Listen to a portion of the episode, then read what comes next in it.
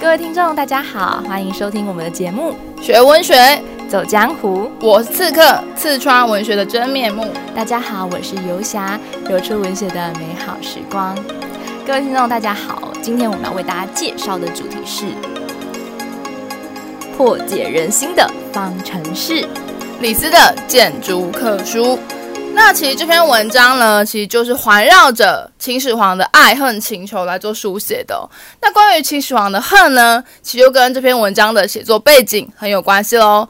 秦王政十年的时候呢，韩国呢派遣了水利工程师哦。来游说秦王修筑一些灌溉渠道，那目的呢，就是希望透过秦始皇的大兴土木来消耗秦国的这个呃财力跟国力哦。那后来阴谋被发现啦，秦始皇就有一种被背叛的感觉哦。那他就天哪，我竟然被一个我自己信任的工程师给背叛。那他深究其原因，就是因为他其实是韩国人，他是外国人。那这时候呢，秦国的一些宗室大臣就趁机劝秦始皇说，干脆把你国内所有的外国人都赶走好了，因为外国人呢就是不可信任的，非我族类，其心必异啊。所以说呢，这时候秦始皇就下令了逐客，好吧，所有在这个本呃秦国呢当官的所有外国人才都驱逐出去，而李斯也在驱逐的这个行列之中，因此李斯才会写了这篇谏逐客书给秦始皇，去跟秦始皇谈论人才的意义是什么。没错，这就是建筑课书的写作背景哦。不过这篇文章非常特别的是，通篇啊，李斯只着重在讲秦始皇的爱。但不讲秦始皇的恨，就是他被背叛的这个事件呢。那理由是什么呢？这个理由我们可以透过一本书去深入的了解哦。那这本书就是犹太人的说服艺术，亚尼夫才德博士所写的哦。它里面有一篇呃故事非常有趣，它里面讲到哈有一次呢，他办了一个网络研讨会哦，然后呢当天非常不凑巧的，刚好跟两个收视很高的节目撞时间了，一个就是足球赛的准决赛，和另外一个某某实境秀的最后一集，那你们也知道了，最后一集往往就是节目的最高潮嘛。那他也是他自己疏忽了，所以把时间安排在同一天哦。然后尽管如此，竞争非常激烈，但还是有数百位听众愿意来参加他的那个网络研讨会哦。所以呢，他一开始就很想要鼓舞听众，他就讲了：“大家好，我是亚尼夫博士，我要感谢大家参加这场网络研讨会。你们参加的意愿这么高，而且人数众多，真的令我受宠若惊。现在是足球。”我的准决赛已经开踢了，你们还愿意来捧我的场，我真的很感动。可是没想到呢，他一说完“准决赛”三个字，右侧的荧幕显示听众数立刻在几秒钟内少了一百人。刚开始他还是有点搞不清楚状况，所以他就继续说：“还有啊，选择听我讲座而不收看叉叉实境秀最后一集的人，也令我非常感动。那没想到他立刻讲完叉叉实境秀的最后一集之后，瞬间又跑下跑掉了一百人呢。”所以呢，他直播直播才一分钟，瞬间就流失掉了三分之二的听众哦，所以他才知道完蛋了，他自己出包了，立刻的切入正题。那请问他到底发生什么事？他到底犯了什么大错呢？其实答案非常的简单，就是他提到了自己的。竞争者就等于他做球给自己的竞争者，帮自己的竞争者打广告哦。所以我们就可以知道，为什么李斯在《谏逐客书》里面他没有提到秦始皇的恨这件事情，因为他对秦始皇就是一件阴影，就是他为什么要逐客理由。所以你不需要再帮他复习一遍。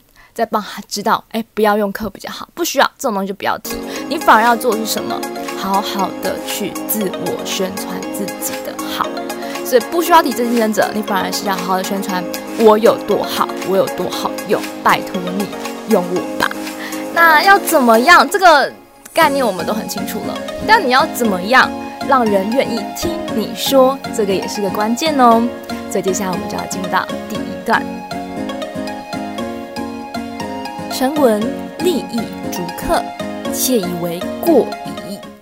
它是很简单的第一段哦，字数非常的少，可是其实呢，李斯非常用心的在经营哦。我们从一开始发现，他讲的是利，他用的是呃秦王的宗室大臣来说逐客这件事情哦，所以很显然的，他并没有把问题的矛头指向秦始皇，而是认为呢是这些宗室大臣提供了错误的想法而误导了秦始皇哦，所以他在用词遣释上非常的这个斟酌，而且非常的用心哦。那另外一个很特别的地方是关于“过”这个字哦。没错，他特别强调“过”这个字，就是运用了所谓的恐惧心理哦。我们都很不喜欢我们做错事，只要听到我们有人指正我们说：“哎，你做错了”，你就会觉得嗯，开始紧张了。而且这边很有趣的是，但做错了其实不是是谁？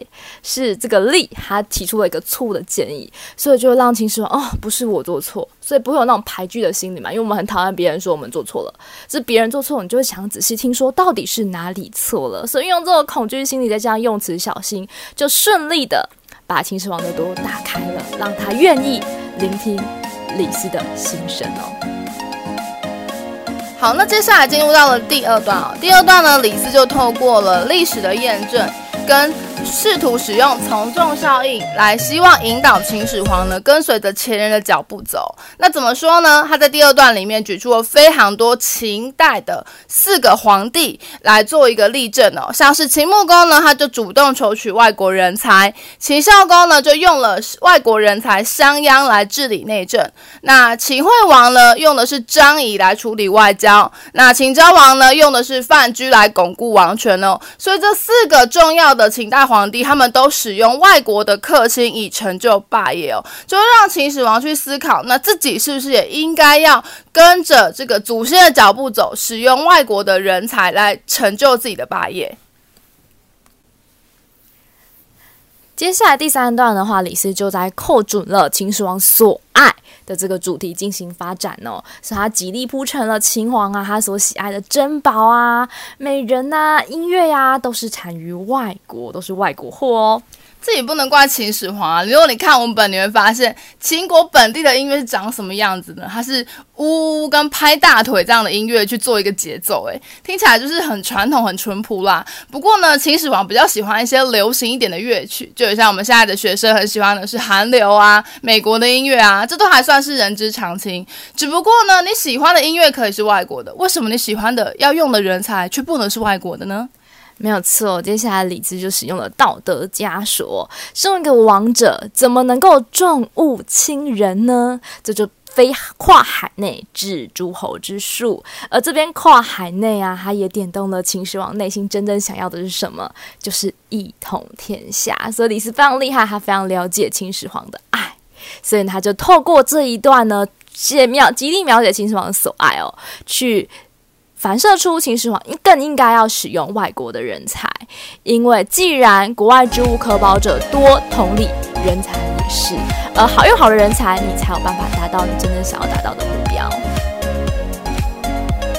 接下来第四段啊，就出现了本篇文章最重要的一句名言：“泰山不让土壤，故能成其大。”河海不择细流，故能就其身；王者不却众数，故能明其德。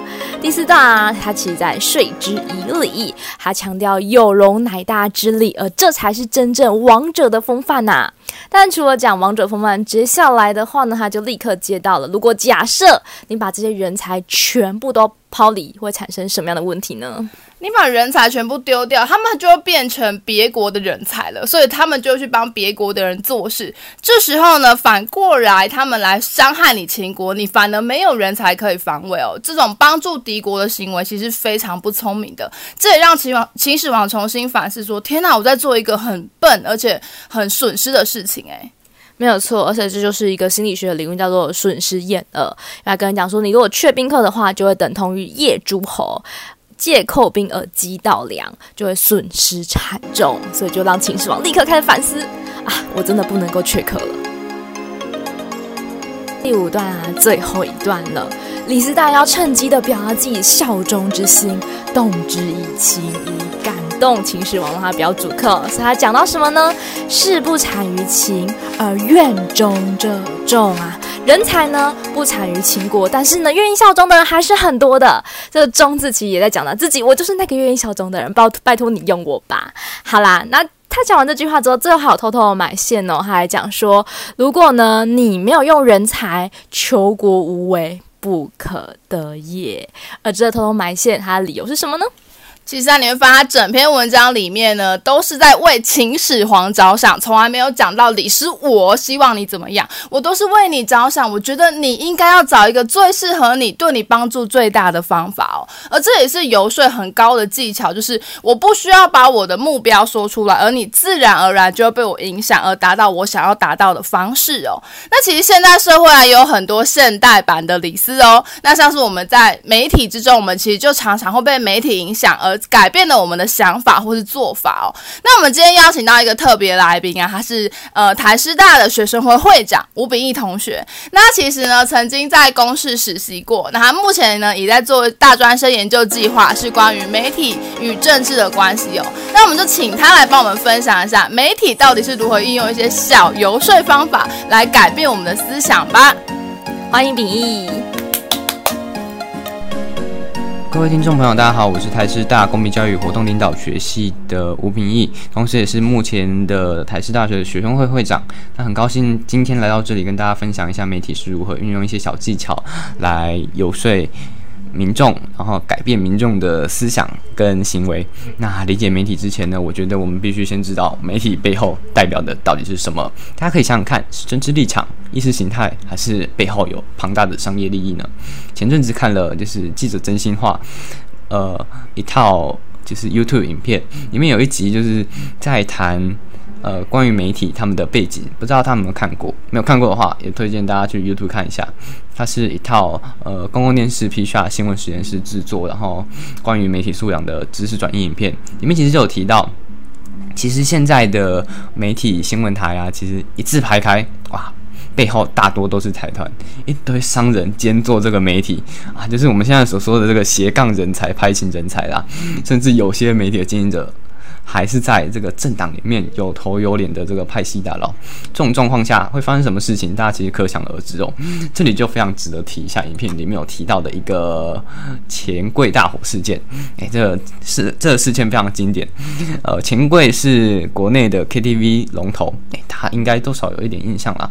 那某天这个台北市的某间钱柜呢，在呃，他们里面发生了火警啊，结果大多电视台很快的就把这个新闻就是报道到他们的电视台上面，然后也都把“钱柜”这两个字揭露。诶，但是独缺一电视跟年代新闻，大家可以想想看为什么？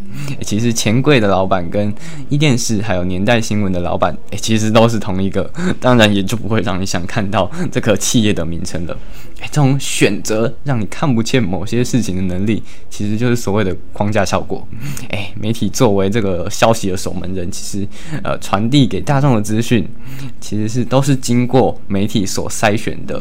这个框架效果就像是。一张图，然后媒体可以选择要让你看到哪一个部分。那这个这也是媒体一个非常大的力量，会大大的去影响说民众对于事件本身的呃观感还有想法。也就是说啊，诶，媒体拥有很大的力量，谁说话最大声 啊，谁就又有影响力。在这个社会，就是大声的赢，小声的输啊。好，那另外再举一个案例，在前年呢，其实呃那个。好像在前年中，然后长荣的空服员罢工这个案例啊，其实是一个在当时是一个非常有新闻价值的议题，理所当然的就是占据了各家媒体的版面。与此同时呢，呃，部分平面媒体的头版或电视媒体，呃，都以罢工的影响。然后罢工对就是交通秩序来作为报道的主轴跟大标，诶，强调这个罢工影响了多少多少几万的旅客，诶，很多民众看了当然就是非常愤恨不平啊。媒体也透过呃描述，好像让大众也是置身在事件之内，成为这个被影响的旅客，但是呃报道却忽略了罢工本身的诉求，或是劳工本身受到的剥削。哎，前面有说到，其实很多媒体的老板都是财团，对这种劳工出面替自己。争取权益的事情背后多少都有一些立场在，哎，这也是一个非常经典，让你看不见事情全貌的案例，引导大众的舆论走向，甚至可能改变事件本身。毕竟一个民主社会，政府政策的决定势必还是要回归民意。至于有些威权集权国家会透过控制媒体来维护他们的政权，诶，这个就不细谈。但是连集权跟威权国家都懂得媒体，都都懂得操作媒体，你就知道这个媒体的力量有多大，影响大众有多深了。诶，讲到这边，大家多少可以知道说媒体是可能透过哪些方式来影响大众。也丢个问题让大家思考：对于这种各种的媒体乱象，政府是否应该用公权力介入管制呢？还是应该维护新闻自由，让呃媒媒体可以自由的发挥，政府完全不应该干涉呢？诶，这个问题其实非常值得大家思考。另外，这个随着时代的改变啊，这个新闻媒体有更多的形式可以呈现，像是网络影片啊，各种数位媒材不再只是传统的电视新闻、文字或收音机。因此，很多的学者也开始去做关于这种媒介的选择跟媒介的品质是否会如何，是否会影响乐听人，然后如何去影响乐听人。总体来说，我们对于媒体的报道不应该是全盘的直接接受，或者是直接呃针对报道的事情的。呃，本质去下定论，我们或许可以多看一些不同的报道，去尽量理解呃事情的全貌。诶，这样才是一个优秀有批判力的阅听人啊！感谢秉义今天的分享哦，相信各位听众今天也像我一样获益良多吧。那呃，我们听了秉义的分享呢，其实你可以发现啊，学习到一些小技巧的游说方式。以及呢，游说的原理以外呢，我觉得更重要的是，我们身为现代人啊，我们远比秦始皇还深受更多的诱惑。但我们不可以像秦始皇一样，听到大臣的说法，说，哎，我们要逐客，他就逐客；然后看完李斯的话，他就决定要不逐客了。那这样，呃，相互动摇的情况下，其实你很难去做最正确的判断了。因此呢，如何要有试读的能力或辨别的能力？知道对方在游说你，而你不要被影响的能力，我觉得也是非常重要的。好，那我们今天的节目就到此为止。学文学，走江湖，下次见，拜拜。